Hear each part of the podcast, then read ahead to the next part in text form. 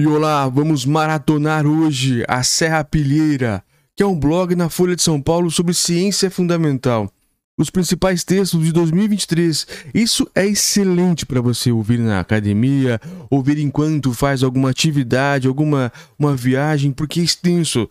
Nós vamos maratonar os 10 artigos mais lidos em 2023. Só que são artigos que valem para a vida toda. É ciência, então não será superado tão, tão fácil. São estudos de pessoas muito importantes. Vamos lá, eu vou, eu vou somar aqui para vocês quais são os artigos e depois nós vamos com certeza ler um por um. Quem vive no seu intestino pode estar mandando no seu cérebro. Segundo estudos recentes, bactérias intestinais seriam as verdadeiras mandantes de nossas ações. Eduardo Zimmer é o primeiro artigo. O segundo, o cromossomos Y está sumindo. Como ficará a determinação sexual dos seres humanos se ela desaparecer? Por Rossana Solete. 3. O inverno quântico está a caminho. Chegamos aos computadores e outras tecnologias quânticas. E agora, Rafael Chaves. Quarto, a nova geração de bebês com plásticos. Micropartículas já estão em nosso cor nossos corpos desde a gestação, por Rosana Soletti. O quinto, o antropoceno dá um passo à frente. Nossa época proposta por pesquisadores ganha solidez com a escolha de um lago no Canadá como ponto de referência geológico, por Magui, Magui Rodrigues. Sexto, Sambaquis uma janela para o passado da Amazônia. A expedição de um grupo de arqueólogas a uma antiga morada indígena no Pará, por Gabriela Prestes Carneiro, Lana Guimarães e Vitória dos Santos Campos. O sétimo, os alimentos ultraprocessados e cigarros têm em comum? O que, na verdade, o que alimentos ultraprocessados e cigarros têm em comum? Para a ciência, semelhanças vão do impacto na saúde à morosidade das políticas públicas, por Murilo Bonfim. Oitavo. Quando surgiram as cachoeiras da Amazônia? Quedas d'água podem revelar parte da evolução do rio Amazonas, por Pedro Val. Nono. A matemática Tostines. A teoria que explica por que um cubo de gelo fica arredondado quando derrete, por Edgar Pimentel. Olha que legal. E o décimo. É preciso pensar sobre as relações de poder na ciência e jornalismo. As duas áreas estão em crise, mas não dá para obter resultados diferentes tentando o mesmo de sempre por Meg Rodrigues novamente. Então esses são os 10 temas que eu vou ler aqui numa maratona muito sensacional da Serra Pilheira, do blog Ciência Fundamental da Folha de São Paulo. Esses textos foram publicados em 2023, mas repito, são textos totalmente para o futuro, que falam do futuro, mas com estatísticas e também com dedução e não com apenas intuição. São cientistas. Eu estou até empolgado para ler. Eu sou Rana Botelho. Faço leituras reativas ou então leituras apenas atentas, como essa, para você que vai ler numa viagem, está boa viagem, para você que está na academia, um bom treino, ou para onde estiver nos assisti assistindo, ou lendo também, ou então no caso, ouvindo apenas, eu quero desejar a você uma boa sorte e obrigado por, por nos acompanhar. Não esqueça de deixar o seu like, compartilhar e nos ajudar também. Vamos então ao primeiro artigo, sem delongas. Quem vive no seu intestino pode estar mandando no seu cérebro. É este aqui. Por quê? Em Ciência Fundamental. Este artigo foi publicado originalmente em 17 de abril de 2023. Segundo, segundo estudos recentes, bactérias intestinais seriam as verdadeiras mandantes de nossas ações. Como isso funciona? Aristóteles, segundo Eduardo Zimmer, Aristóteles afirmava que o coração era o órgão responsável pela consciência, pela sensação e pelo movimento, e que o cérebro era uma espécie de radiador que servia apenas para resfriar o coração Passados 2.500 anos, essa hipótese pode ser refutada imediatamente por estudos na área de neurociências. É o cérebro que, por meio da complexidade de suas rugas, dobras e tipos celulares, coordena as funções cognitivas e automáticas como batimentos cardíacos e respiração.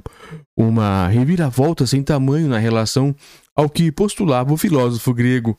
Como disse Karl Popper, um dos maiores filósofos da ciência, abre aspas.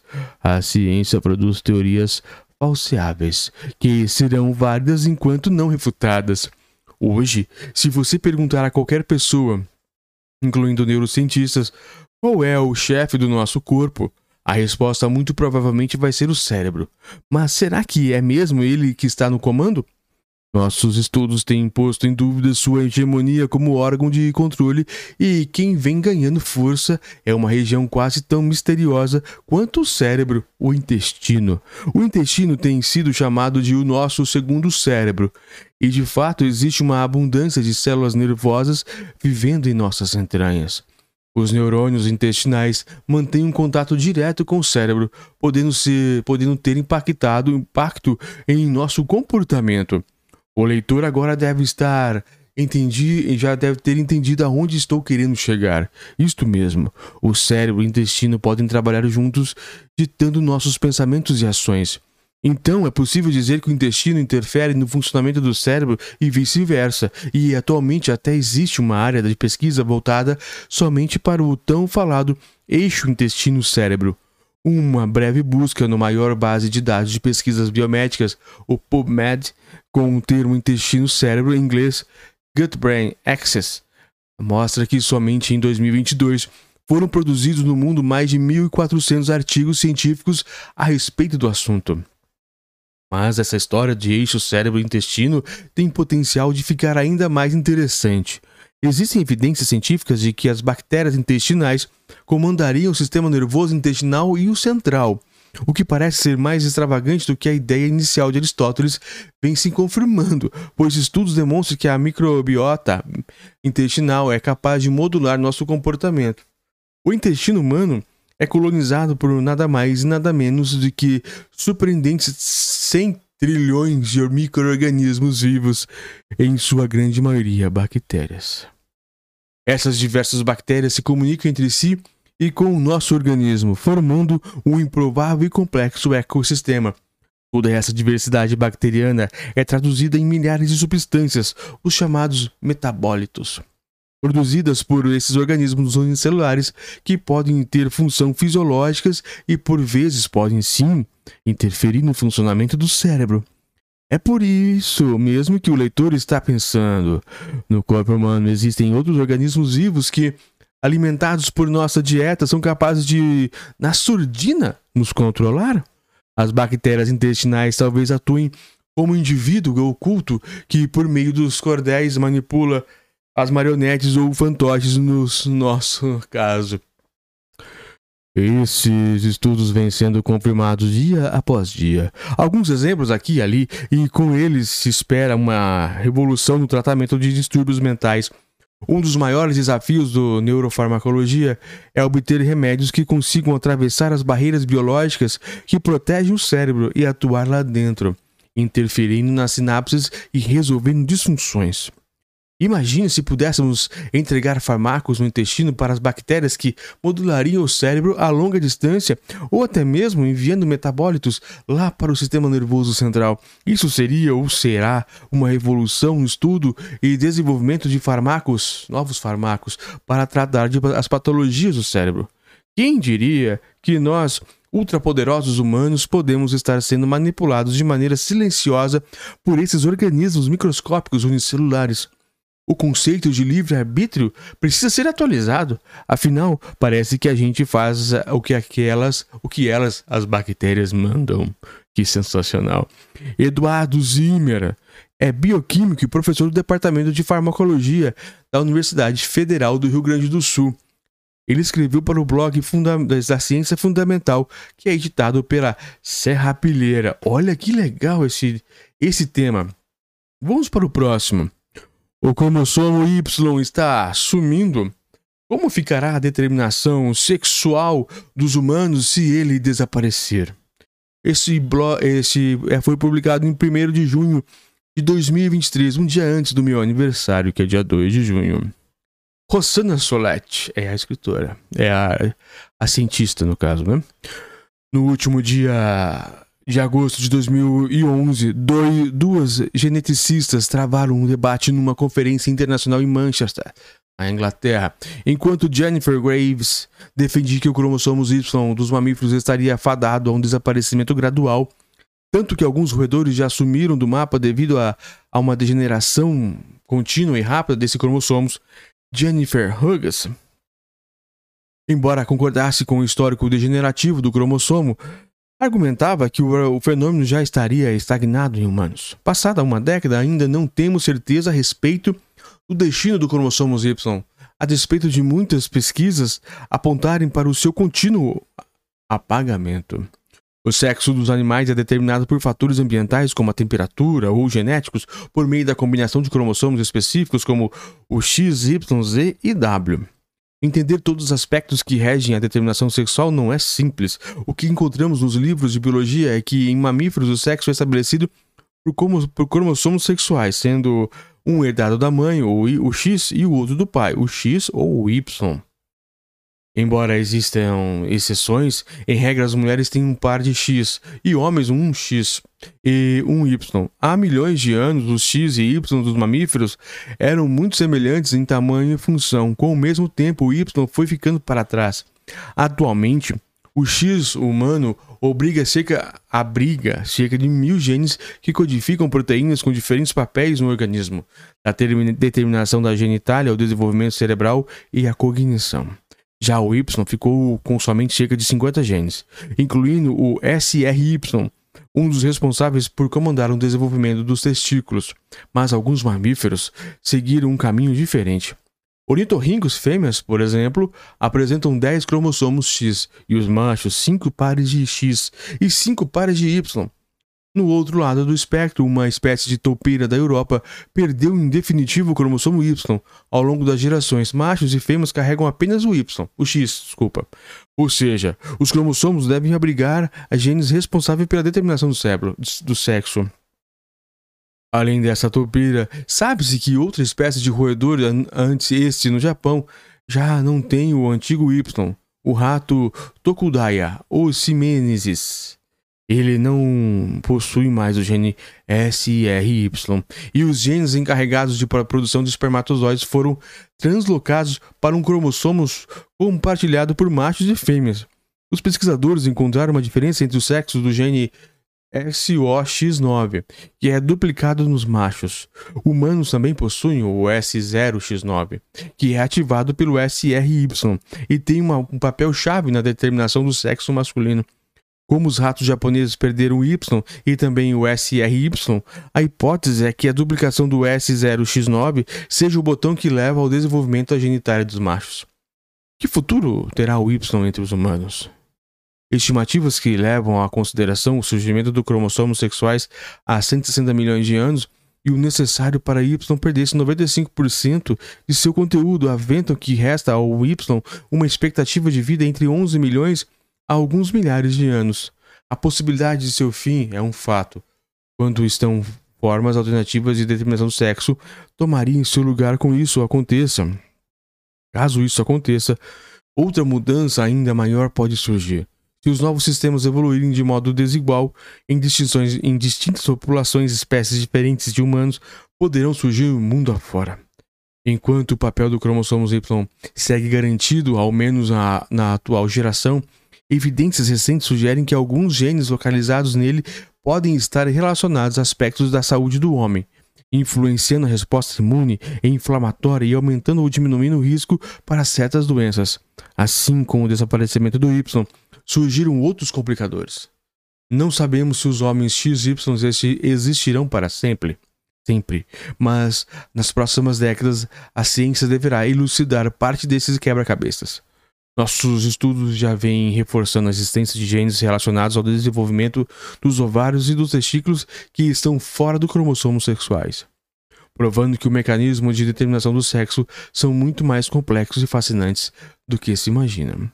Rosana Soletti é doutora em ciências morfológicas e professora da Universidade Federal do Rio Grande do Sul. Olha que artigo legal também, eu gostei muito. Como a gente pode mudar tudo e nada ao mesmo tempo. Vamos lá. O próximo artigo terceiro da ciência fundamental. O inverno quântico está a caminho.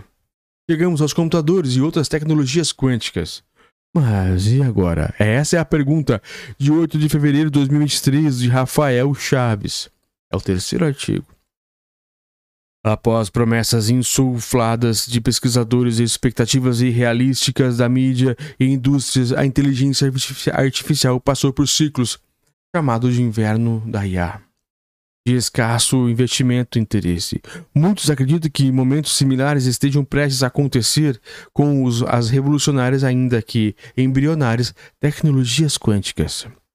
Elaborada ao longo das primeiras décadas do século XX, a teoria quântica trouxe à tona um novo paradigma físico na qual probabilidades e incertezas se tornaram a regra. Suas dificuldades conceituais já não são lendárias e oferecem terreno fértil para as mais variadas pseudociências, mas apesar dos, números, dos inúmeros debates ainda em curso, Sobre seus fundamentos, a quântica passou por todos os testes experimentais, sendo a mais acurada teoria já criada, essencialmente para entendimentos das, das propriedades químicas e eletrônicas dos, de átomos e moléculas, de interação entre luz e matéria, de variados efeitos astrofísicos e cosmológicos e, mais recentemente, até mesmo fenômenos biológicos.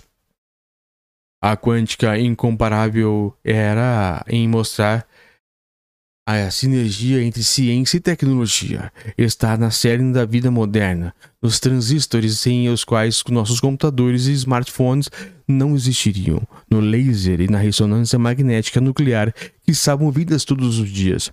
Estima-se que ao menos um terço de toda a riqueza gerada hoje seja fruto dessa primeira revolução quântica. Atualmente, estamos testemunhando a segunda revolução quântica, que, valendo-se de efeitos como a superposição e emaranhamento, estes últimos apelidados por Einstein de fantasmagórico efeito à distância, tornou possíveis tarefas antes impensáveis. Hoje, não somente os dispositivos, mas a lógica e os algoritmos por meio, por meio dos quais a informação é processada também se tornam quânticos. Alguns exemplos são as cripto, criptografias quânticas, que garantem a segurança da informação. Só em perigo, só em perigo se um hacker quebrar as próprias regras na natureza e a, e a computação quântica com aplicações que vão desde a, a otimização de sistemas financeiros e, problem e problemas lógico, logísticos à simulação de novos fármacos e materiais.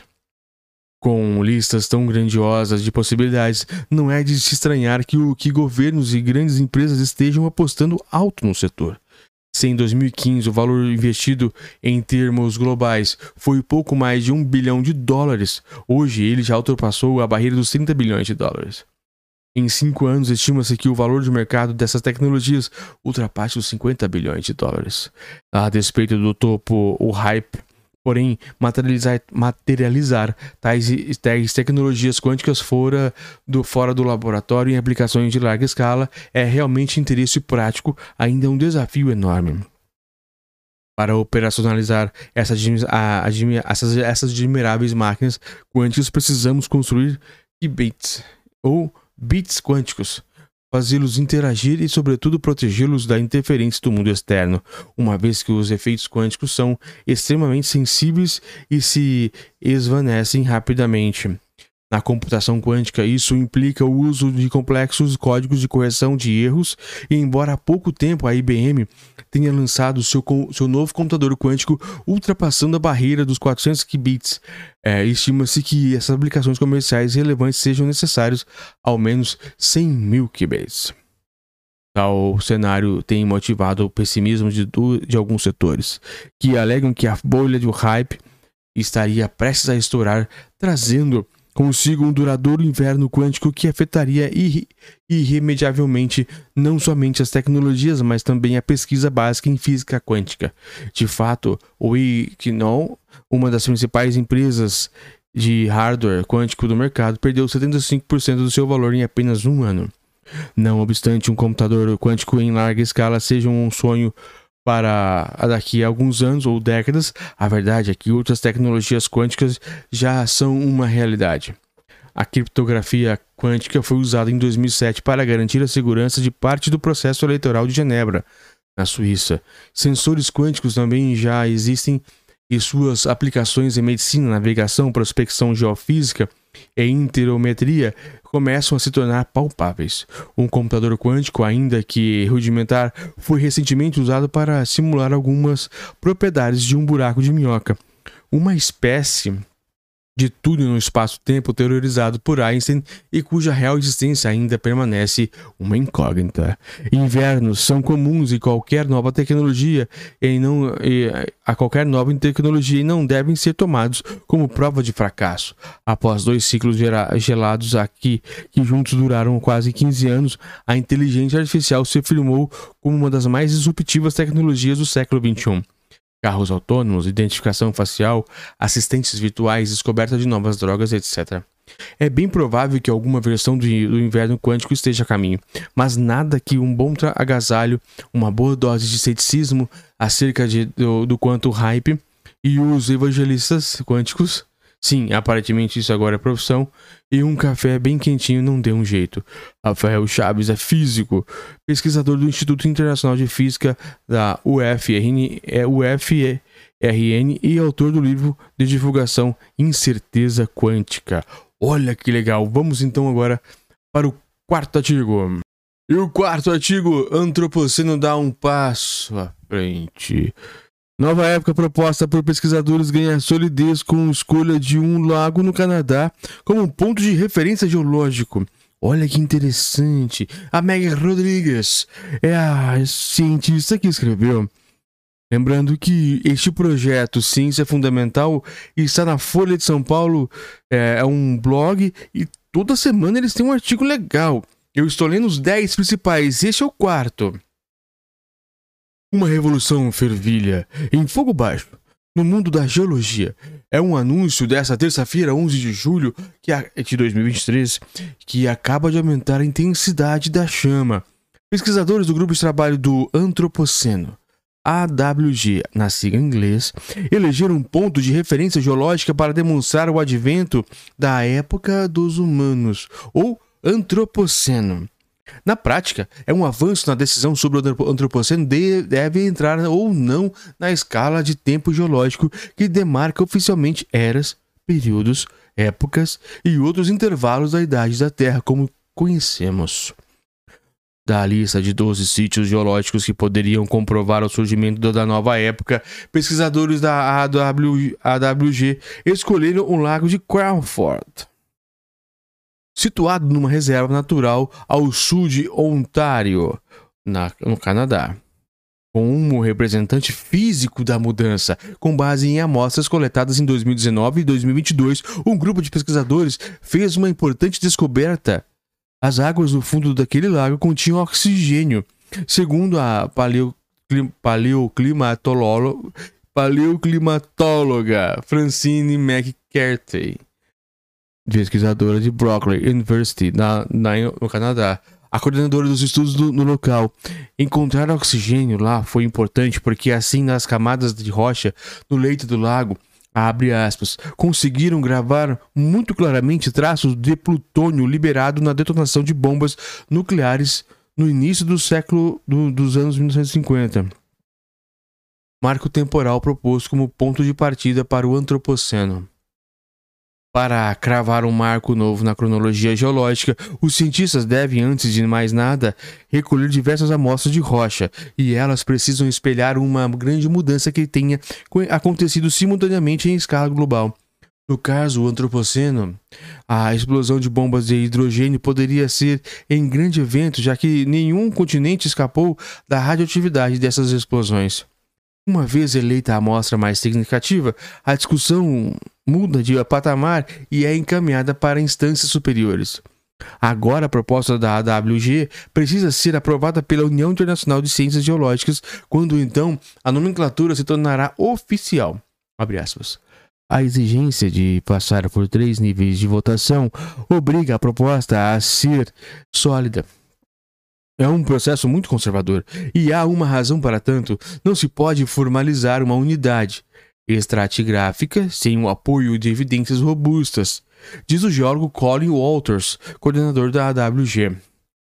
Popularizado em 2000 pelo biólogo Eugene Sturmer e pelo Nobel de Química Paul Crutzen, O termo antropoceno deriva do grego, combinação de antropos, humano, e seno, novo, e batiza uma nova divisão geológica na qual as atividades humanas tiveram um impacto decisivo na mudança ambiental. Assim, a Terra deixa para trás o Holoceno, iniciado no fim da última glaciação, há cerca de 11.700 11 anos.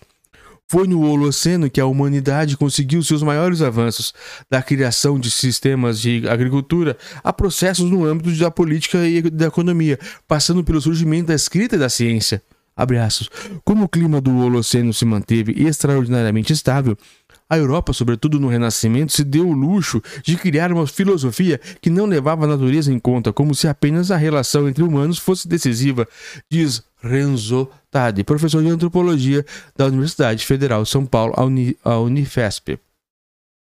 Por isso, Tadei, que vem se debruçando sobre o tema há quase duas décadas, considera o antropoceno uma virada de chave dramática, já que confere protagonismo à natureza na esfera do pensamento humano. Aspas, o antropoceno nos mostra que o otimismo renascentista com relação à técnica, ao domínio da natureza e posteriormente ao capitalismo industrial era uma ilusão, acrescenta. Para o físico, historiador e da ciência Jürgen Hahn, diretor do Instituto Max Planck para a história da, da ciência em Berlim, um dos principais desafios que a possível nova época propõe é fazer uma geologia do presente a abrir um novo capítulo no livro geológico enquanto testemunhamos a escrita dessa nova página, ou camada estratigráfica. Além disso, pelas perguntas filosóficas e questionamentos que suscita a época, a nova época, abre aspas, cria uma ponte entre as ciências naturais e as humanidades. Tadeu observa que enquanto a geologia decide se oficializa o termo ou não, disciplinas como a filosofia e a própria antropologia adotaram-no imediatamente.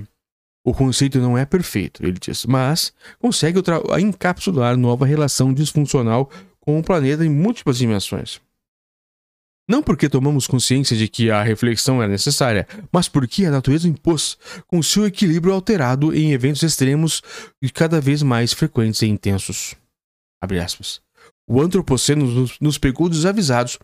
Vejo essa época como um imenso, tapa na cara da arrogância ocidental moderna que efetivamente julgava estar resolvendo todos os problemas históricos, contra o, contra, concluiu o antropólogo. Meg Rodrigues é jornalista de ciências. Parabéns, Meg, muito bom. Esse foi o quarto artigo. E o quinto artigo. A nova geração de bebês com plásticos. Micropartículas já estão em nossos corpos desde a, desde a gestação. Uma das invenções modernas de mais impacto sobre a humanidade foi o plástico, cuja praticidade e versatilidade deram ensejo a uma indústria fabricante de milhões de toneladas por ano. Porém, a produção cada vez maior de itens, alguns dos quais rapidamente descartáveis, virou um problema, dada a longevidade do material no ambiente. Tanto a de degradação ambiental quanto o uso cotidiano do plástico produzem microplásticos, minúsculas partículas do tamanho inferior a um milímetro, já presentes por todo o planeta, no mar, na água, nas plantas, em todas as águas, nos animais e nos alimentos. Nos últimos anos, micro e nanopartículas plásticas foram detectadas em órgãos, fezes e sangue humanos. Mas as consequências desse estoque em nosso organismo ainda não são bem compreendidas. Além de uma possível toxicidade dos componentes plásticos em si, o material que é degradado no ambiente pode se agregar a outros poluentes, incluindo compostos tóxicos, tóxicos que, embora banidos há décadas, ainda persistem contaminando o nosso planeta. Alguns estudos sugerem que os microplásticos de menor tamanho podem entrar em nosso corpo por meio da ingestão e até mesmo da inalação, e na, e, e na sequência viajam pelo sangue e penetram nas células, acumulando-se em tecidos biológicos. Até menos a placenta pode ser contaminada. Em 2021, um grupo de pesquisadores italianos encontrou pela primeira vez a presença de microplásticos medindo de 5 a 10 micrômetros em quatro de seis placentas analisadas. Os fragmentos eram pigmentados e alguns foram identificados como polipro... polipropileno, um tipo de plástico muito utilizado em embalagens. As partículas restantes, porém, podem ter origem em tintas. cosméticos e produtos de higiene pessoal. Pesquisas mais recentes analisaram outras amostras de placentas obtidas de parto vaginal ou cesárea. Encontraram microplásticos em todas elas. As platicentas, como foram denominadas, são clara a representação dessa nova geração da humanidade.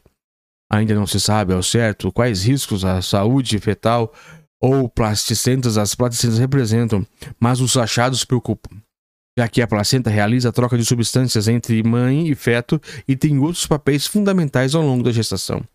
Experimentos feitos em camundongos mostram alterações cerebrais, cognitivas e comportamentais em filhotes cujas mães ingeriram grandes quantidades de micro microplásticos.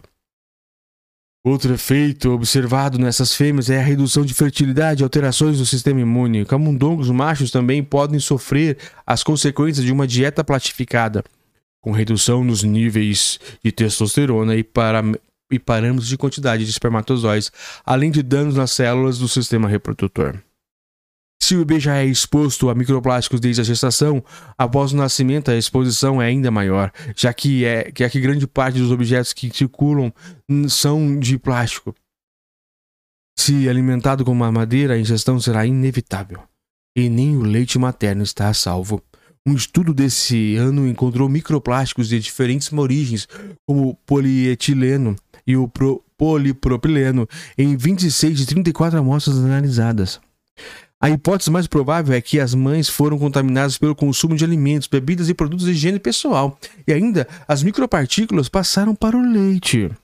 Mas o simples fato de respirar já nos torna suscetíveis à contaminação. Novamente, ainda não conseguimos avaliar se isso é de fato um risco à nossa saúde, e futuras pesquisas deverão estimar os prejuízos que a exposição deste desde o nascimento pode nos trazer. Enquanto isso, a poluição gerada pela excessiva presença de plásticos no mundo precisa ser combatida. No plano individual, podemos reduzir o consumo de itens e embalagens plásticas. No plano coletivo, incluindo indústrias, instituições e governos, é urgente a adoção de medidas para desacelerar a produção e incentivar o reaproveitamento. O apoio e o financiamento adequado à ciência serão fundamentais para tornar as próximas gerações mais saudáveis e mais sustentáveis.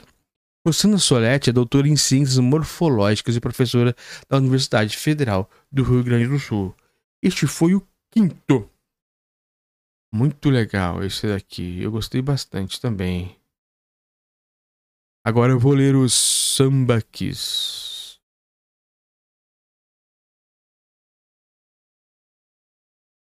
Sambaquis, uma janela para o passado da Amazônia. Expedição de um grupo de arqueólogas a uma antiga morada indígena no Pará. Gabriela Prestes Carneiro, Lana Guimarães, Vitória dos Santos Campos. São as cientistas que escreveram esse belo artigo. Uma das perguntas mais frequentes que um, um arqueólogo, arqueóloga, escuta é, abre aspas, nossa, mas por que vocês se interessam por coisas tão antigas? Para que servem? Fecha.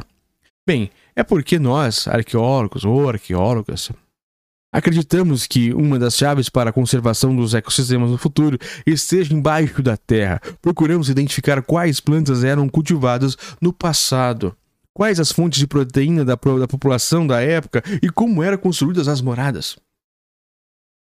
A arte da arqueologia é o trabalho em equipe. A nossa, composta por arqueólogas, biólogas, geógrafos, antropólogas, professores, em sua maioria mulheres, tem como objeto mapear e estudar os sambaquis, que se estendem em uma faixa de 500 quilômetros ao longo do rio Amazonas, de Terra Santa a Porto Mós, no Pará, em um projeto chamado Janelas Abertas para a Biodiversidade do Baixo Amazonas, JABA. Os sambaquis, antigas moradas indígenas à base de terras e conchas, construção hoje em desuso no país, figuram entre os mais antigos sítios arqueológicos da América do Sul, remontando a até 8 mil anos atrás. No litoral do Brasil há várias pesquisas sobre eles, mas no interior da, da Amazônia esses sítios ainda foram poucos investigados. No baixo rio Amazonas, por exemplo, a última escavação ocorreu na década de 80, no Sambaqui da Taperinha. A boa conservação desses sítios se deve ao carbono de cálcio das conchas que preserva os restos animais, espinhas de peixe, vértebras, dentes. e de plantas e de plantas, fragmentos de troncos de árvores, sementes e pólens. A identificação dessas espécies permite não só reconstruir o ambiente no entorno, mas também documentar como essas, essas paisagens se transformaram ao longo do tempo. Agora buscamos entender como os sambaquis foram formados, quando e quais povos passaram por esses locais. Cada camada arqueológica é, para nós, como um capítulo de um livro. Nossa equipe de 21 pessoas acabou de voltar do Sambaqui Ponta do Jauari localizado entre os municípios de Curuá e Alenque, no Pará.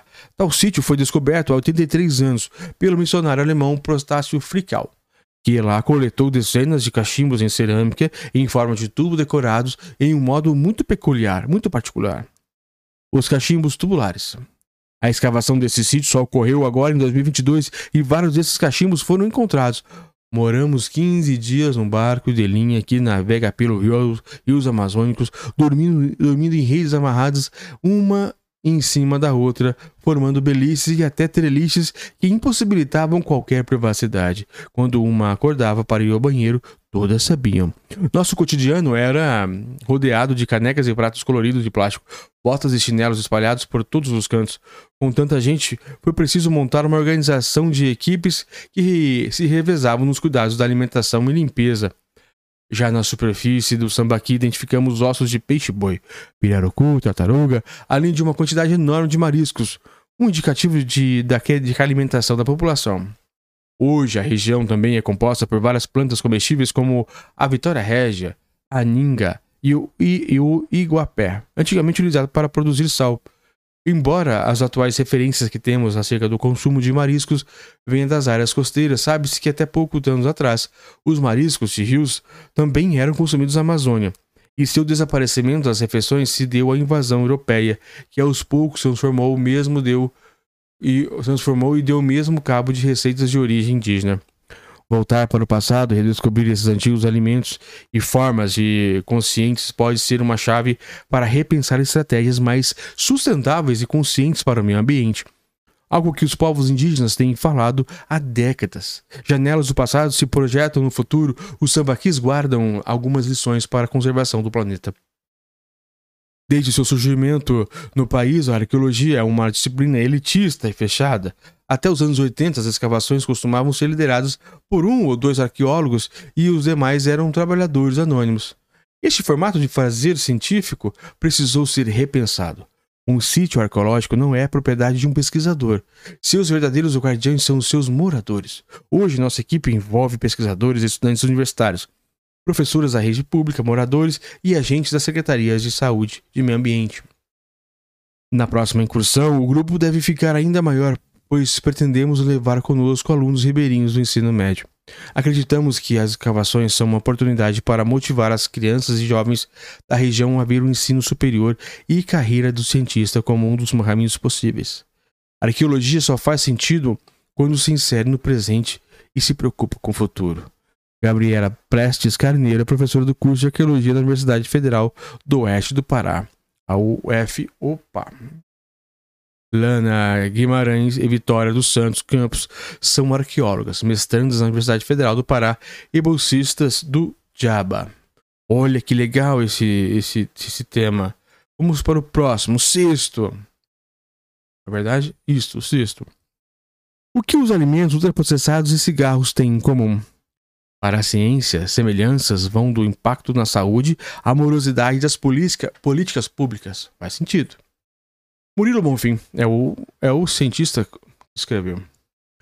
Que segue a cozinheira e apresentadora Rita Lobo nas redes sociais deve, ser, deve ter ficado, no mínimo, curioso com a informação compartilhada em um post recente. O tomate e a berinjela, assim como o tabaco, contêm nicotina. Mas é claro, Diferentemente do que ocorre com o cigarro, não vemos pessoas consumindo 20 tomates por dia ou loucas para uma berinjela toda vez que tomam café ou uma cerveja. Olha como ele começa legal o artigo. Eu nem eu sabia que isso aí que tinha nicotina nesses alimentos. Vamos ver. Isso porque, como Rita explica no vídeo, a quantidade de nicotina presente na folha do tabaco é superior às quantidades encontradas no tomate e na berinjela. Essa, no entanto, não é a única diferença. A cozinheira cita uma entrevista da psicóloga americana Ashley Gerhard, da Universidade de Michigan, para, para explicar que a indústria do tabaco processa as folhas da planta com o intuito de aumentar significativamente a concentração de nicotina no cigarro. Além disso, inclui aditivos como broncodilatadores que fazem a fumaça entrar no pulmão mais rápido, favorecendo mecanismos que levam ao vício. A comparação entre cigarro e comida é importante no trabalho de Garrett, em seu doutorado em psicologia clínica na Universidade do Yale, e ela desenvolveu uma escala para medir comportamentos alimentares viciantes. O instrumento lista afirmações como, abre aspas, sigo consumindo determinados alimentos mesmo que eu não esteja mais com fome, fecha, seguidas de opções de frequência de nunca, a quatro vezes ao dia ou mais. Em um dos seus estudos mais citados, ela conclui que os alimentos com alto grau de processamento parecem estar particularmente associados à adição alimentar, inclusive tendo características em, com, em comum com o abuso de drogas, como consumo em grandes quantidades e rápida absorção de substâncias. Começam aí as semelhanças entre cigarro e alimentos. Trata-se de um paralelo que não vale, não vale para qualquer alimento, mas para os ultraprocessados. Você certamente já ouviu falar de ultraprocessados, agora há pouco, na primeira, no primeiro texto, inclusive. São formulações industriais que até parecem comida, mas não contém nada ou quase nada de alimento de verdade. E aditivos de sobra. O que você talvez não saiba é que o termo é fruto da ciência brasileira. Surgiu em 2009, quando o epidemiologista Carlos Monteiro, coordenador do Núcleo de Pesquisas Epidemiológicas em Nutrição e Saúde da Universidade de São Paulo, NUPENS USP, percebeu que o aumento de prevalência de doenças crônicas como diabetes e hipertensão coincidia com a escala de consumo de alimentos prontos, salgadinhos de pacote, bolachas recheadas, lasanhas congeladas, essas coisas. Apesar, à época, a, a sua hipótese era que os ultraprocessados de, ultraprocessamento de alimentos traria malefícios à saúde. Hoje a ideia já não é mais uma hipótese.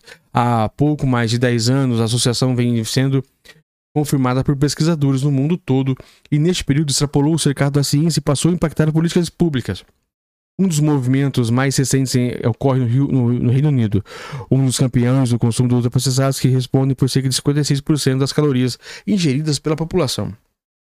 Em junho, o político William Hawke conhecido por ter sido líder do Partido Conservador Britânico, publicou no diário The Times um artigo que destaca outras semelhanças entre ultraprocessados e tabaco. A morosidade nas políticas públicas. Como as pessoas não percebiam, não percebiam que inalar fumaça com nicotina em quantidade viciante não era uma boa ideia. Questiona, incrédulo, com a resistência do parlamento sobre o tema nas discussões registradas nos anos 1950 e 1960. Hauger é, estranha que, mesmo com tantas evidências científicas da associação de tabaco ao câncer de pulmão e doenças cardiovasculares, o Reino Unido tenha demorado tanto para pôr em prática ações de combate ao fumo. E destaca que as gerações futuras vão olhar para trás e encarar com o mesmo espanto a displicência em relação, a, em relação aos alimentos ultraprocessados. Para Monteiro, da Nupens USP, é, e as evidências atuais são mais do que suficientes para justificar ações de desestímulo do consumo desses alimentos. A ciência ainda não, não esclareceu todos os mecanismos pelos quais os ultraprocessados afetam a saúde. Mas não foi preciso saber o efeito de todos os componentes do cigarro para coibir o fumo, diz. Está claro que esses alimentos estão associados a diversos desfechos negativos da saúde, como obesidade, diabetes, infarto do miocárdio e até mesmo depressão. No Brasil, alguns avanços mostram a, os impactos da ciência, como recente proibição da oferta de, de, e venda de ultraprocessados nas cantinas escolares do Rio. Na, na, reforma, outra, na, na, na reforma tributária, no entanto, a taxação de ultraprocessados ficou fora da discussão. Ao mesmo por hora. Quem sabe o pioneirismo científico brasileiro na área ganha reflexo nas políticas públicas. Murilo Bonfim é jornalista e gerente de comunicação do Núcleo de Pesquisas Epidemiológicas em Nutrição e Saúde da Universidade de São Paulo. Muito bom, Murilo. Gostei bastante desse, desse artigo. O sétimo. Estou lendo os 10 artigos da ciência fundamental mais, mais lidos de 2023 na Folha de São Paulo. Quando surgiram as cachoeiras da Amazônia, quedas d'água podem revelar parte da evolução da Amazônia. Olha, Pedro Val, muito parecido com aquele agora das antropólogas. Quem já foi à Amazônia certamente se deparou com cachoeiras exuberantes, espalhadas por toda a região. Nos grandes rios, são pontos de produção de energia hídrica. Nos igarapés, nome que, já, nome que lá receberam os rios menores, do Tupi, caminho de canoa, atraem turistas e locais para fins recreativos. Podem ainda delimitar a distribuição geográfica de espécies aquáticas, constituindo barreiras biogeográficas para algumas espécies.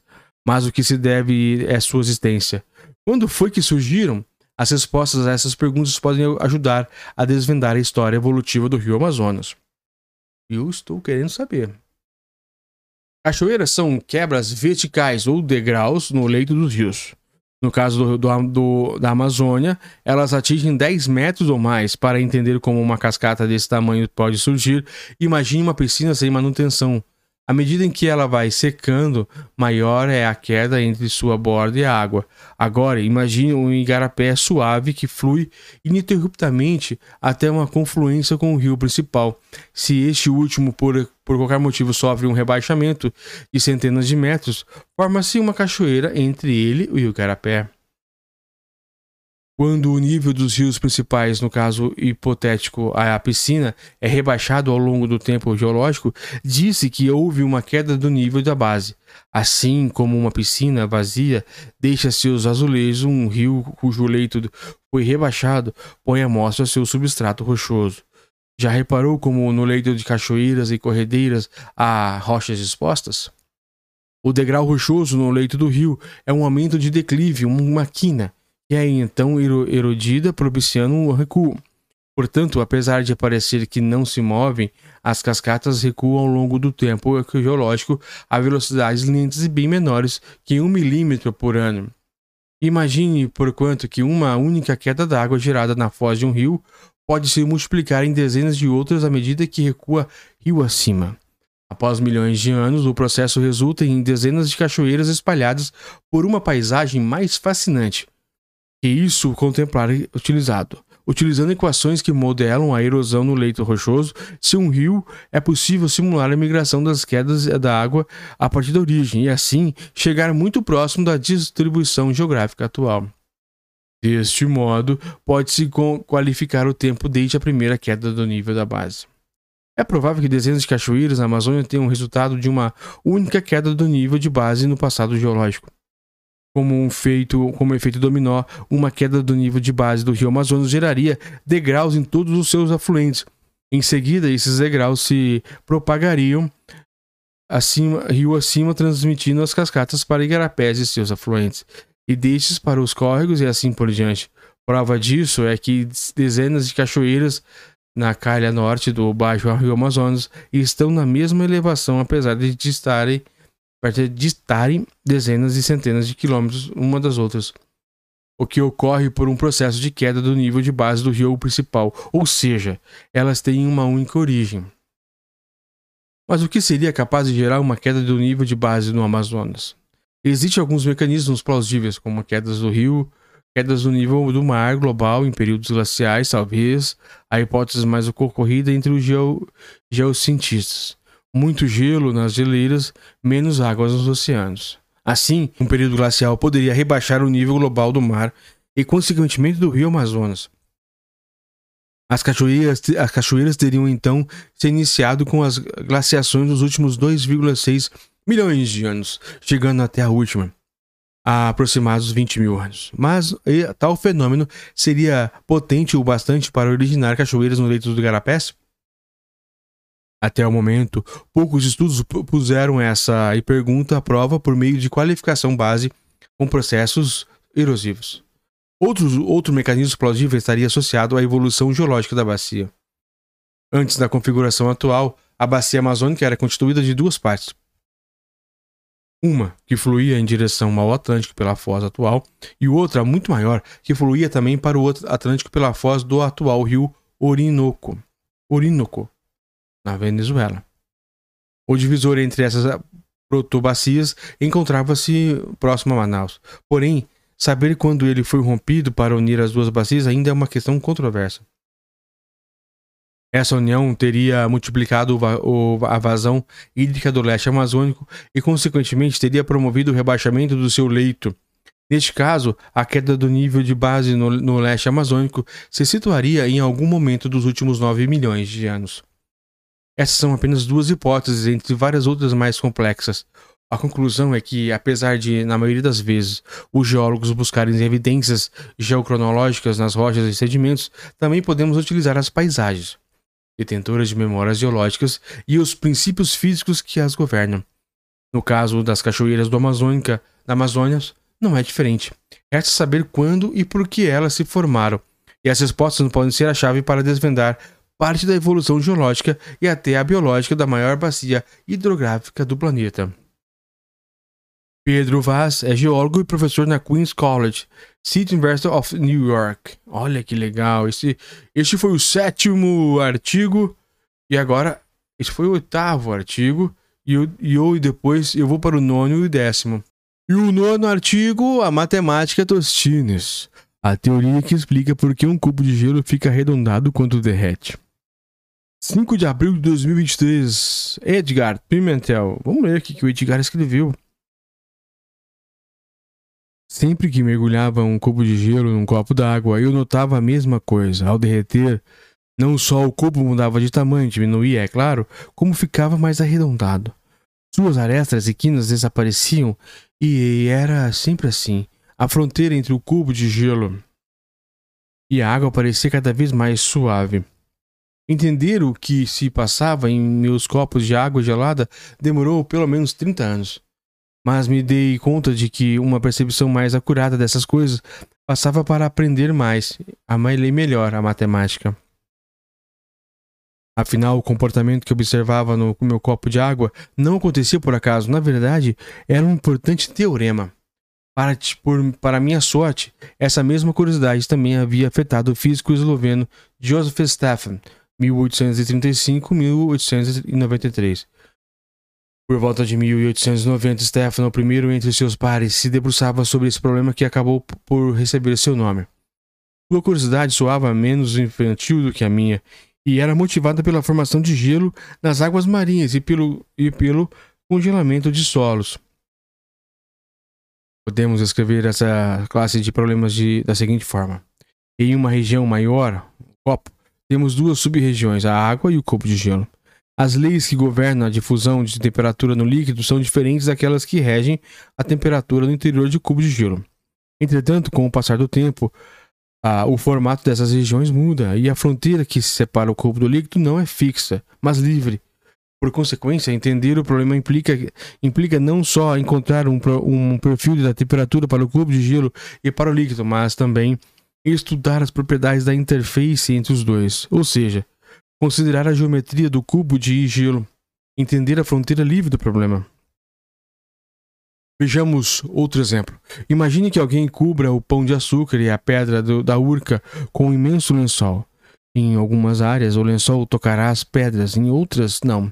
A região em que o lençol começa a, a, se separar das pedras é uma interface entre dois mundos. Aqui é aquele em que ambas as estruturas estão em contato e aquele em que elas estão separadas. Assim como no caso do cubo de gelo, a interface que se, se forma depende do processo que acontece em ambas regiões. Também se trata de uma fronteira livre. Outro exemplo são, são, os materiais inteligentes. Um casaco que nota quando se encontra no metrô e passa a esquentar menos. Uma parede que ouve barulho numa sala e aumenta sua capacidade de isolamento acústico um calçado que percebe se você está andando mais rápido e passa a apertar menos. Os materiais heterogêneos, mem membranas e se, a, se a se deslocar de um obstáculo, e até mesmo o momento ótimo para exercer uma opção de compra e venda de um dado ativo financeiro são mais comuns exemplos. Em comum, esses problemas têm leis de difusão que governam processos distintos em sub-regiões diferentes do problema, essas sub-regiões estão separadas por uma fronteira que é determinada pela difusão. É matemática do tipo Tostines. A fronteira depende da difusão, mas a difusão também depende da fronteira. Matematicamente, esses problemas são bastante desafiadores, além das leis de difusão em cada sub-região. descritas geralmente por equações diferenciais parciais. O problema ainda depende de uma interface que se altera ao longo do processo, e esses diversos elementos devem ser estudados conjuntamente, o que em geral requer novas técnicas e estratégias. Imensos processos dessa teoria, cujo nome oficial é a Teoria de Problemas de Fronteiras Livres, ocorrem na segunda metade do século XX. E hoje, resultados surpreendentes e novas técnicas aparecem na literatura especializada. E muitos problemas permanecem ainda em uma resposta complexa ou sequer satisfatória. Em particular, um teorema importante da área garante que, por mais que as arestas e quinas de um cubo estejam afiadas, elas se suavizam instantaneamente ao mergulhar em nossa bebida favorita. Aqui, a diversão fica por perceber que há uma interface que separa a curiosidade infantil do conhecimento científico de alto nível, como há uma interface que separa o estoque de conhecimento atual e as técnicas disponíveis daquilo que queremos conhecer. Com sorte, nota-se que se trata de uma fronteira livre. Edgar Pimentel é pesquisador do Centro de Matemática da Universidade de Coimbra e professor da PUC-Rio. Muito bom esse artigo.